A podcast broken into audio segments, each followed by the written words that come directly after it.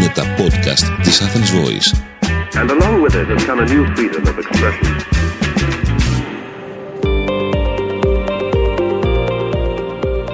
Στη σειρά podcast συναντήσεις της Athens Voice με τον Μάκη Προβατά, ο φιλόσοφος Θεοφάνης Στάσης, καθηγητής σύγχρονης πρακτικής φιλοσοφίας στο Alpen Adria Universität της Αυστρίας και στο Universität St. Gallen της Ελβετίας, μιλάει για το chat GPT και την τεχνητή νοημοσύνη, όπως είναι πλέον μέσα στην καθημερινότητα όλων μας.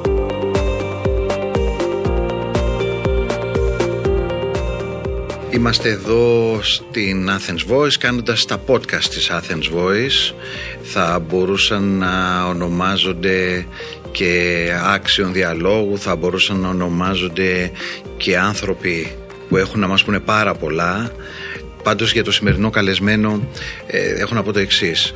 Είναι ένας άνθρωπος που προσωπικά εγώ όταν έχω μία απορία ή όταν έχω την ανάγκη να μου τοποθετηθεί το θέμα της τεχνολογίας, μια πορεία σχέση με τεχνολογία, να μου τοποθετηθεί λοιπόν το, το κομμάτι της τεχνολογίας και σε μια βάση ευρύτερη φιλοσοφική, είναι ο πρώτος τον οποίο καλώ και μιλάω για τον ε, Έλληνα φιλόσοφο ο οποίος διδάσκει έτσι κι αλλιώς σύγχρονη πρακτική φιλοσοφία ε, στην ε, Ελβετία και στην Αυστρία και μιλάω για τον κύριο Θεοφάνη Τάση. Τι γίνεται; Μια χαρά χαίρομαι που είμαι εδώ Μάκη.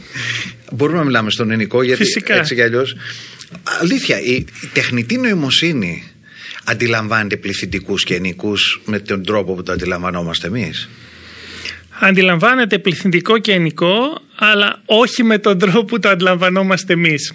Τα, τα μοντέλα τεχνητής νοημοσύνης σήμερα όπως το ChatGPT που είναι ιδιαίτερα δημοφιλή στην, ε, και αφορούν την επικοινωνία χρήση στη μηχανή είναι προγνωστικά μοντέλα. Αυτό σημαίνει ότι οι απαντήσεις τους βρίσκονται με την χρήση πιθανότητων. Δηλαδή έχοντας προπονηθεί με, με πολύ μεγάλο όγκο δεδομένων μπορούν κάθε φορά χρησιμοποιώντας συναρτήσεις πιθανότητας να εκτιμήσουν ποια λέξη θα έπρεπε να ακολουθεί μια άλλη λέξη. Οπότε όταν εσύ χρησιμοποιήσεις μια ερώτηση προς την τεχνητή νοημοσύνη στον πληθυντικό θα το αναγνωρίσει αυτό και θα απαντήσει επίσης στον πληθυντικό βάσει των συναρτήσεων πιθανότητων που χρησιμοποιεί. Αλλά αυτό δεν σημαίνει ότι το αντιλαμβάνεται με το δικό μας τρόπο, δηλαδή ως έκφραση σεβασμού. Mm ως ευπρέπεια στην καθημερινότητα. Ναι, γιατί αυτό εννοούσα με την ερώτησή μου. Ωραία, με τον ε, ε, Θεοφάνη Τάση σήμερα θα κουβεντιάσουμε και θα λυθούν φαντάζομαι οι περισσότερες, μπορεί και όλες οι απορίες που έχουμε για, αυτό, για αυτή την καινούρια πραγματικότητα η οποία είναι ήδη στη ζωή μας. Την ακούτε, φαντάζομαι, την έχετε ακούσει περισσότεροι που λέγεται ChatGPT. Και ωραία, ας ξεκινήσουμε από το βασικό. Τι είναι ακριβώς το chat GPT Θέλω να πω ότι κάποιος το ακούει και λέει τι είναι, γιατί δεν, οι άνθρωποι μέσα στα τρεξίματά μας ε, και στα τρεξίματά τους δεν έχουν χρόνο. Το ακούνε και δεν έχουν καταλάβει ακριβώς την σου λέει: Ωραία, θα είναι κάποια άλλη εφαρμογή στο διαδίκτυο. Ναι, είναι ένα μοντέλο τεχνητής νοημοσύνης. Χρησιμοποιεί μηχανική μάθηση. Είναι ένας ειδικός τρόπος δηλαδή για να, για να επεξεργάζεται δεδομένα.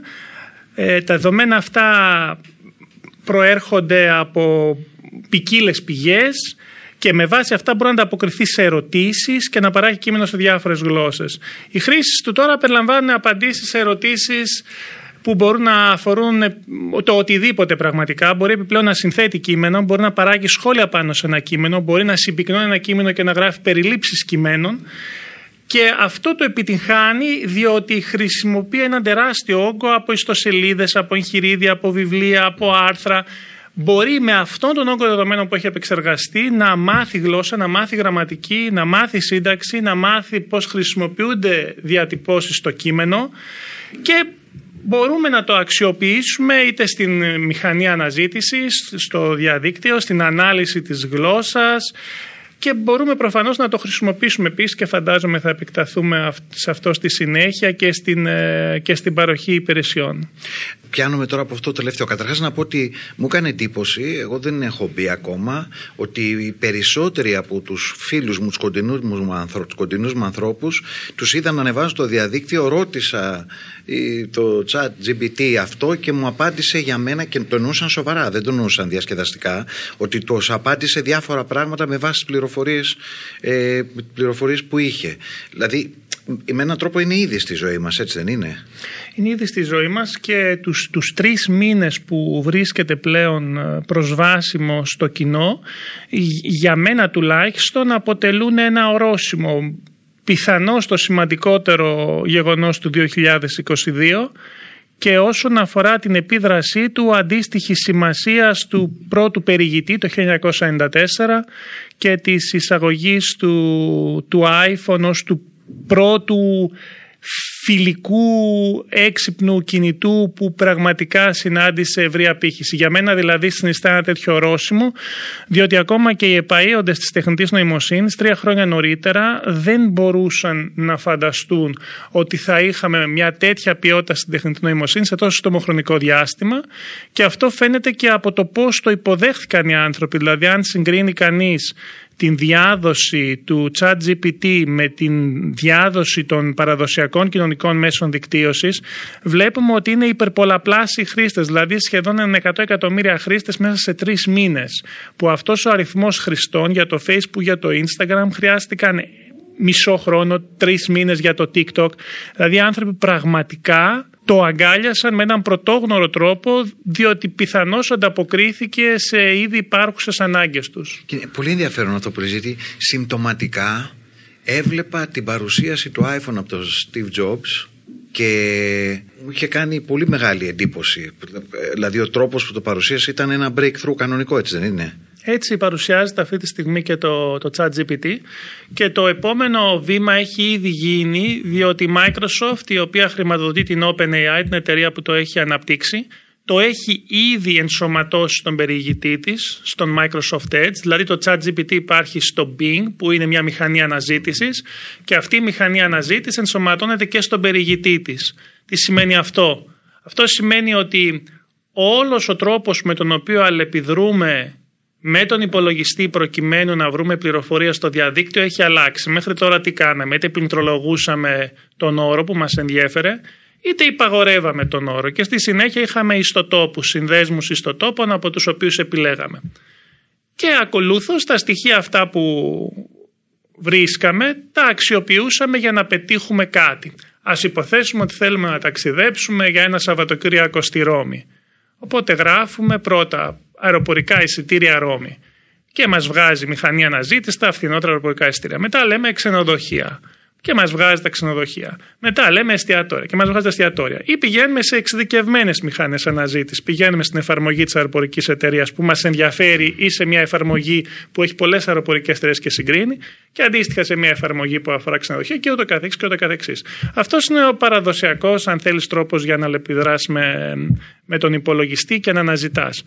Τώρα στην, ε, στον περιηγητή της Microsoft on Edge η οθόνη χωρίζεται στα δύο. Υπάρχει το αριστερό μέρος όπου πάλι μπορεί κανείς να πληκτρολογεί τους όρους και στο δεξί μέρος υπάρχει ένα πλαίσιο διαλόγου. Το πλαίσιο διαλόγου αυτό είναι το Bing, δηλαδή επί της ουσίας το πρόγραμμα τεχνητής νοημοσύνης ChatGPT, όπου μπορείς να γράψεις «Θέλω να περάσω τρεις μέρες στη Ρώμη. Βρες μου αεροπορικά εισιτήρια, διαμονή, εστιατόρια με, με πίτσα και εισιτήρια για την όπερα». Οπότε σου απαντά με ένα κείμενο, τα φθηνότερα αεροπορικά εστία που βρήκα είναι αυτά, αυτές τις ημερομηνίες και τις ώρες, το ξενοδοχείο είναι αυτό. Δηλαδή σου βγάζει ένα κείμενο που υπάρχουν όλα αυτά και από κάτω υπάρχουν και οι επιμέρους σύνδεσμοι. Και η αλληλεπίδρασή μας δεν αλλάζει μόνο όσον αφορά την έβρεση της πληροφορίας, είναι ότι μπορούμε να του ζητήσουμε και να κάνει πράγματα. Δηλαδή, βρες μου άρθρα για τον Καστοριάδη και τον Τάση και εντόπισε τα κοινά σημεία των δύο ακολούθως γράψε μου ένα μικρό κειμενάκι και θα το κάνει. Τώρα, αυτό που είναι σημαντικό είναι ότι με το chat GPT αυτό που άλλαξε και αποτελεί μια τομή είναι ότι μέχρι τώρα για να επικοινωνήσουμε με μηχανές έπρεπε να χρησιμοποιούμε συγκεκριμένο κώδικα. Δηλαδή έπρεπε να είμαστε προγραμματιστές ηλεκτρονικών υπολογιστών. Ή να χρησιμοποιούμε κάποιες εφαρμογές οι οποίες εμπερίχαν τον κώδικα ούτως ώστε εμείς μέσω της καθομιλουμένης να μπορούμε να βρούμε αυτό που θέλουμε. Δηλαδή να πληκτρολογήσουμε Κορνίλιος Καστοριάδης στο Google, αντί να πληκτρολογήσουμε τον κώδικα, το πρόγραμμα ολόκληρο και να κάνει μηχανή τα υπόλοιπα. Τώρα θα μπορούμε να προγραμματίζουμε εντός ή και χωρίς εισαγωγικά την ίδια τεχνητή Θα μπορούμε να τις δίνουμε εντολές σε φυσική γλώσσα. Θα μπορούμε να επικοινωνούμε άμεσα μαζί της και να κάνει πράγματα για εμάς χωρίς να χρειάζεται να μάθουμε να προγραμματίζουμε. Και αυτό προφανώς θα βελτιώνεται όλο και περισσότερο με την πάροδο του χρόνου γιατί στην αναλογία που χρησιμοποίησαμε με το iPhone πόσο αστείο μοιάζει το iPhone Ναι. 1, 17 μόλις χρόνια πριν, ε, 16 συγγνώμη μόλις χρόνια πριν, με τα σημερινά iPhone. Ε, αντίστοιχα και πολύ περισσότερο αστεία και πρωτόγονη θα εμφανίζεται η τεχνητή νοημοσύνη σήμερα όπως ενσωματώνεται στο Bing σε 16 χρόνια. Σκέφτομαι μια λίγο πιο γενική ερώτηση. Επομένως ζούμε πραγματικά μια χρυσή εποχή της τεχνητής νοημοσύνης; Δηλαδή είναι ένας, δεν ξέρω αν δεν είναι αιώνας ακόμη έναν χρυσού αιώνα για να τον ονομάσουμε έτσι σε σχέση με την τεχνητή νοημοσύνη; Τα πράγματα λέει τρέχουν τρομακτικά γρήγορα Όντως ξαναλέω σε αυτή την παρουσίαση του iPhone ε, που αξίζει να τη δουν κάποιοι γιατί υπάρχει στο YouTube από τον ίδιο τον Steve Jobs βλέπουμε να εντυπωσιάζονται με πράγματα που τώρα λες μας φαίνονται σαν να κάρο με άλογα αλλά ζούμε τον χρυσού αιώνα της τεχνητής νοημοσύνης. Νομίζω ότι, αυ- ότι ανατέλει, δηλαδή η τεχνητή νοημοσύνη είναι εδώ μαζί μας σχεδόν 70 χρόνια. Από την πρώτη ιδέα του, του πώς ορίζεται η τεχνητή νοημοσύνη μέχρι την προσπάθεια ανάπτυξης εφαρμογών. Ωστόσο τα τελευταία 20 χρόνια φαινόταν, πράγμα που δεν ίσχυε όμως απολύτως, ότι ήμασταν σε μια σχετική στασιμότητα. Δηλαδή, ενώ αρχίζαμε να βλέπουμε σε διάφορες υπηρεσίες τη χρήση τεχνητής νοημοσύνης, π.χ. σε τράπεζα, ε, δύσκολα προγράμματα, πρέπει να πει 40 φορές εκπρόσωπος για να σε συνδέσει επιτέλους με κάποιον που θα σε εξυπηρετήσει. Ενώ βλέπαμε την τεχνητή νοημοσύνη στα κινητά μας με την Siri ή με την Alexa, αυτές οι μορφές τεχνητής νοημοσύνης έμοιαζαν σχετικά δύσχριστες, σχετικά αργές, δεν μοιάζαν τόσο πολύ φυσικές. Οπότε οι περισσότεροι ειδικοί έλεγαν ότι μια τεχνητή νοημοσύνη με την οποία θα μπορούμε να αλληλεπιδρούμε με μεγάλη ευκολία και ταχύτητα είναι πιθανώς αρκετά μακριά. Λοιπόν, έγινε πολύ νωρίτερα από ό,τι φανταζόμασταν και όχι μόνο έγινε πολύ νωρίτερα από ό,τι φανταζόμαστε, αλλά η ταχύτητα με την οποία εξελίσσεται νομίζω και αυτό συνιστά την, την δική μου κεντρική ανησυχία γιατί προτιμώ να εστιάζω περισσότερο στις σκοτεινές όψεις και στους ενδεχομένους ε, και στους ενδεχόμενους κινδύνους και λιγότερο στα θετικά ωφέλη που και αυτά φυσικά μπορούμε να τα συζητήσουμε με μια ταχύτητα λοιπόν που ανησυχώ υπερβαίνει την, την ικανότητα αφομοίωσής μας με την έννοια θεσμικής ρύθμισης νομοθετικού ελέγχου.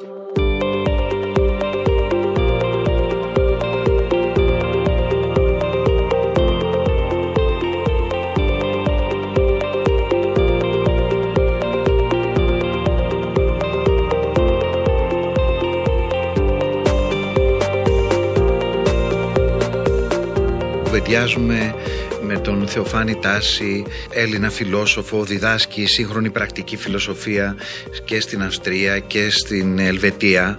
Μην αναφέρω τα πανεπιστήμια, θα τα αναφέρουμε κάποια στιγμή.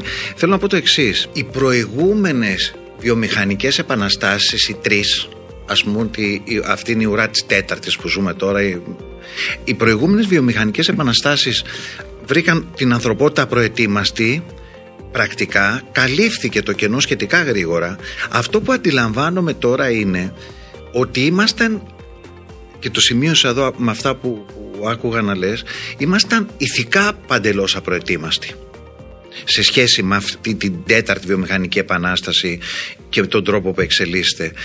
Δηλαδή οι άνθρωποι δεν είχα, υπήρχε ένα τεράστιο κενό ηθικό το οποίο δεν βλέπω να καλύπτεται και το, το, το λέω σε σχέση με τις ανησυχίες που είπες ότι υπάρχουν, τι έχεις και εσύ; Εδώ υπάρχουν δύο θεωρήσεις. Η μία η αισιόδοξη είναι ότι οι άνθρωποι έχουν απεριόριστη δυνατότητα προσαρμογής και ενδεχομένως αργά ή γρήγορα προσαρμόζονται επιτυχώς.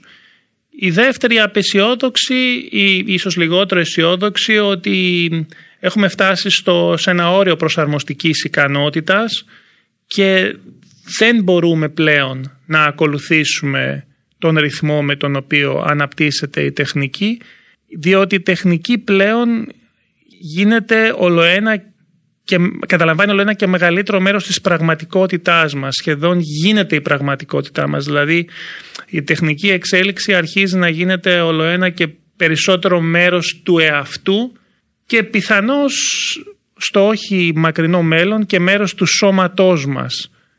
Αυτό αφορά το ζήτημα της ανθρώπινης αναβάθμισης, το οποίο πραγματεύομαι στο, στο τελευταίο μου βιβλίο.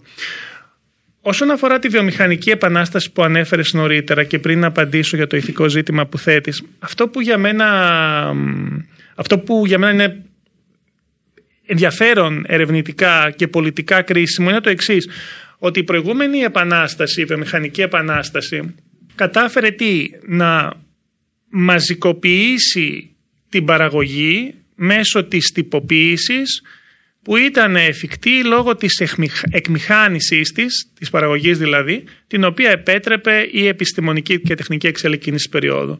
Αυτό σημαίνει ότι σε μια πρώτη φάση υλικά αγαθά μπορούσαν να παρασκευάζονται σε ποσότητες και με ταχύτητα αδιανόητες συγκριτικά με το παρελθόν. Δηλαδή είχε ένα εργοστάσιο το οποίο έφτιαχνε υποδήματα. Δεν χρειαζόταν πια ένας υποδηματοποιός, είχε ένα εργοστάσιο το οποίο έφτιαχνε ρούχα. Δεν χρειαζόταν πια ένας ράφτης. Αυτό οδήγησε σε μια τρομακτική κρίση πάρα πολλά επαγγέλματα και την ίδια στιγμή αναβάθμισε εκείνα τα επαγγέλματα τα οποία ήταν διανοητικά κυρίως. Δηλαδή αυτά που αφορούσαν παροχή υπηρεσιών και αυτά που αφορούσαν ε, τους ακαδημαϊκούς. Δηλαδή πανεπιστημιακούς, επιστήμονες, ερευνητές, καλλιτέχνες, παρόχους υπηρεσιών και ούτω καθεξής.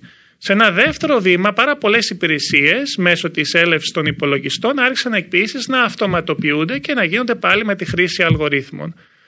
Ένα ακόμη μέρος εργαζομένων έπρεπε πια να ανησυχεί για τις θέσεις εργασίας του και πιο προστατευμένοι βρισκόνταν πια οι όντως ε, ακαδημαϊκοί συμπολίτες μας. Σήμερα αυτό που συμβαίνει είναι ότι πλέον βρισκόμαστε στην αυγή μιας εποχής όπου θα παράγονται μαζικά, τυποποιημένα, πνευματικά προϊόντα. Δηλαδή θα παράγονται κείμενα, θα παράγονται μουσικά έργα, θα παράγονται φωτογραφίες, εικόνες γενικώς, θα παράγονται κινηματογραφικές ταινίες. Μέχρι ενός σημείου αυτό ήδη συμβαίνει. Δηλαδή τα ειδικά εφέ σε πολλές κινηματογραφικές ταινίες φτιάχνονται από αλγορίθμους. Όμως οι κειμενογράφοι, οι σκητσογράφοι, πάρα πολλοί άνθρωποι που, που εργάζονται με κείμενα και σε ένα δεύτερο βήμα και οι συγγραφείς, ακόμη και οι επιστήμονες, θα δουν τον ρόλο τους, την δραστηριότητά τους να αλλάζει μορφή. Και θα μπορούσε κανείς να διατυπώσει την εικασία ότι όπως και σήμερα εξακολουθούν και υπάρχουν ε, ράφτες και μπορεί να πάει κανείς και να ράψει ένα πολύ ωραίο κουστούμι η συντριπτική πλειονότητα των ανθρώπων όμως θα προτιμήσει να αγοράσει ένα τυποποιημένο κατασκευασμένο από μηχανές κουστούμι. Δεν αισθάνεται άβολα να φορά ένα κουστούμι το οποίο κατασκευάστηκε από μηχανές. Αντίστοιχα η πλειονότητα των ανθρώπων επιλέγει να καταναλώσει τυποποιημένα τρόφιμα. Δεν αισθάνεται κανείς άσχημα ότι π.χ. μια γκοφρέτα, μια σοκολάτα έχει κατασκευαστεί μαζικά σε ένα εργοστάσιο και όχι από ανθρώπινο χέρι. Παράλληλα υπάρχει και μια μειονότητα ανθρώπων οι οποίοι επιλέγουν είτε για λόγους ε, κοινωνικής, ε, κοινωνικούς στάτους, είτε για λόγους αισθητικής παιδείας και απόλαυσης, είτε λόγω προσωπικής προτίμησης, εν πάση περιπτώσει, να καταναλώνει προϊόντα τα οποία έχουν δημιουργηθεί από ανθρώπους. Έτσι υπάρχουν κάποιοι που επιλέγουν τα κουστούμια τους να είναι χειροποίητα. Τα handmade. Το handmade έχει πάντα μια γοητεία. Έχει μια γοητεία, έχει μια αξία. Επιλέγει κανείς να φάει σε ένα εστιατόριο που το φαγητό είναι φτιαγμένο από το χέρι και λέμε είναι σαν να είναι σπιτικό για παράδειγμα όταν αναφερόμαστε σε μια συνδυακή ταβέρνα. Στα υλικά αγαθά λοιπόν υπάρχει μια μειονότητα ανθρώπων η οποία επιλέγει τα, τα ανθρώπινα δημιουργήματα. Το ίδιο ισχύει και στις υπηρεσίες. Εκεί το ποσοστό είναι μεγαλύτερο προς το παρόν. Ότι προτιμούμε να μιλήσουμε με έναν άνθρωπο εκπρόσωπο υπάλληλο παρά να μιλήσουμε με μια τεχνητή νοημοσύνη. Αυτό όμως που συμβαίνει τώρα είναι ότι ξεκινά μια, ένας κοινωνικός μετασχηματισμός όπου θα καταναλώνουμε όλο ένα και περισσότερα πνευματικά προϊόντα που θα είναι κατασκευασμένα από τεχνητές νοημοσύνης. Δηλαδή, κείμενα που θα διαβάζουμε θα έχουν γραφτεί πιθανότατα από αλγορίθμους. Μουσικές που θα ακούμε θα έχουν συνδεθεί πιθανότατα από αλγορίθμους. Αυτό σημαίνει το πρώτο πράγμα που μου ήρθε στο μυαλό ότι δεν θα έχει ψυχή αυτό που θα διαβάζουμε. Δηλαδή, εγώ, βέβαια να μου πεις πώς να το διακρίνεις, αλλά καμιά φορά και μόνο να το γνωρίζω ότι ένα πράγμα φτιάχτηκε δεν φτιάχτηκε από έναν άνθρωπο μέσα από τα μειονεκτήματά του, τα ελαττώματά του. Διαβάζεις ένα, είναι άλλο πράγμα να διαβάζεις ένα κακό κείμενο ή ένα καλό κείμενο από έναν άνθρωπο, και άλλο να το διαβάζεις από μια μηχανή. Δεν, έχει, δεν περιέχει την ψυχή μέσα, δεν περιέχει το ελάττωμα το ανθρώπινο, δεν περιέχει την αρετή την ανθρώπινη. Το ίδιο απολύτως επιχείρημα θα μπορούσε κανείς να προτάξει και στην μαζική παραγωγή ενδυμάτων και στην μαζική Ναι. παραγωγή τροφίμων. Δηλαδή τι πράξη βαρβαρότητας να πάει κανείς σε μια αλυσίδα, σε ένα ταχυφαγείο τύπου McDonald's, τύπου Burger King και ούτω καθεξής και να φάει κάτι εκεί συγκριτικά με ένα εστιατόριο. Τι απόλυτη βαρβαρότητα να φορέσει κανείς ένα ρούχο οραμένο σε μια αναπτυσσόμενη χώρα, κατασκευασμένο βιομηχανικά, από το να πάει σε έναν καλλιτέχνη, σε έναν ράφτη, σε έναν υποδηματοποιό να του φτιάξει με μεράκι, με τη μαστοριά του ένα ωραίο υπόδημα, ένα ωραίο κουστούμι. Εδώ, ε, εδώ μου μοιάζει, συγγνώμη που διακόπτω, μου μοιάζει λίγο πιο σοβαρό όταν θα αφορά την πνευματική μας και την ψυχική μας διάσταση από το να, ε, την εμφάνιση. Δηλαδή, θέλω να πω, με νοιάζει λιγότερο. Α υποθέσουμε ότι είχαν την ίδια τιμή. Το handmade κουστούμι, το μπαστό ρούχο με το, ε, με το ρούχο το, αυτό που είναι της, ε, της αγοράς. Τα βλέπα πιο μ' αρέσει πιο πολύ, θα το διάλεγα. Πιθανόν να είχα μια προτίμηση για το handmade, μια από αυτός θα έχει βάλει έναν κόπο ο ράφτης, θα έχει βάλει έναν κόπο αυτός που φτιάχνει τα παπούτσια. Αλλά όταν πρόκειται την πνευματική μας πλευρά, είναι α- ε, άλλη διάσταση, είναι πολύ πιο σοβαρό, δεν είναι; Εδώ υπάρχουν ε, δύο στοιχεία τα οποία θα ήθελα να, να αναδείξω σε αυτό που λες. Το πρώτο είναι μια υπόρρητη πρόκριση της διανοητικής δραστηριότητας έναντι της χειρονακτικής δραστηριότητας ως σημαντικότερης και ένα δεύτερο είναι ενδεχομένως ένας ε, ναρκισισμός του ανθρώπου όσον αφορά την διανοητική του υπεροχή έναντι των υπολείπων όντων και ενδεχομένως ειδικότερα και ένας ναρκισισμός της αστικής ακαδημαϊκής τάξης όσον αφορά ακριβώς αυτή την υπεροχή. Αναρωτιέμαι όμως εάν και τα δύο πραγματικά ευσταθούν.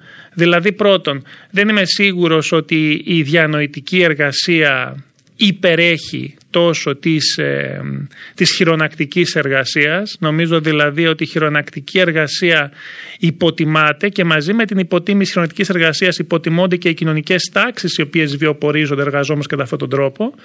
Και όσον αφορά την διανοητική μας υπεροχή ε, ως, ε, ως είδος, αυτό της τάξης το έθιξα ήδη, εδώ το ζήτημα είναι πιο σύνθετο, διότι ναι, μεν μπορεί κανείς να πει ότι ορισμένες μορφές ευφυίας που διαθέτουμε είναι ανώτερες από τις αντίστοιχες ε, υπολείπων ζώων ή που μπορεί υπόλοιπα ζωικά ή να μην διαθέτουν καν.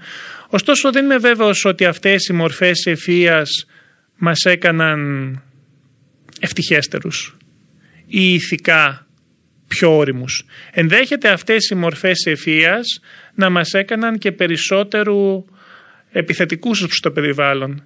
Πιο ευάλωτους σε μια επιθυμία κατήσχηση επί του περιβάλλοντος και επί των ανθρώπων. Δηλαδή ένας αναλυτικός τρόπος σκέψης, ο οποίος προσπαθεί να καταλάβει πώς λειτουργεί κάτι μέσω της επιστήμης, ούτως ώστε ακολούθως να αναπτύξει μια τεχνική για να μπορέσει να το υποτάξει, είτε αυτό είναι περιβάλλον, ένα φράγμα, είτε αυτό είναι ο καταμερισμός της εργασίας, είναι ένας τρόπος σκέψης και είναι μια ευφία η οποία εμπεριέχει συγχρόνως και τα σπέρματα της καταστροφής μας. Δεν θέλω επουδενή να, να απορρίψω αυτή τη μορφή ευφία, ούτε την επιστήμη και την τεχνική εγγενώς, κάθε άλλο. Απλώς θέλω να σχετικοποιήσω την αξία της.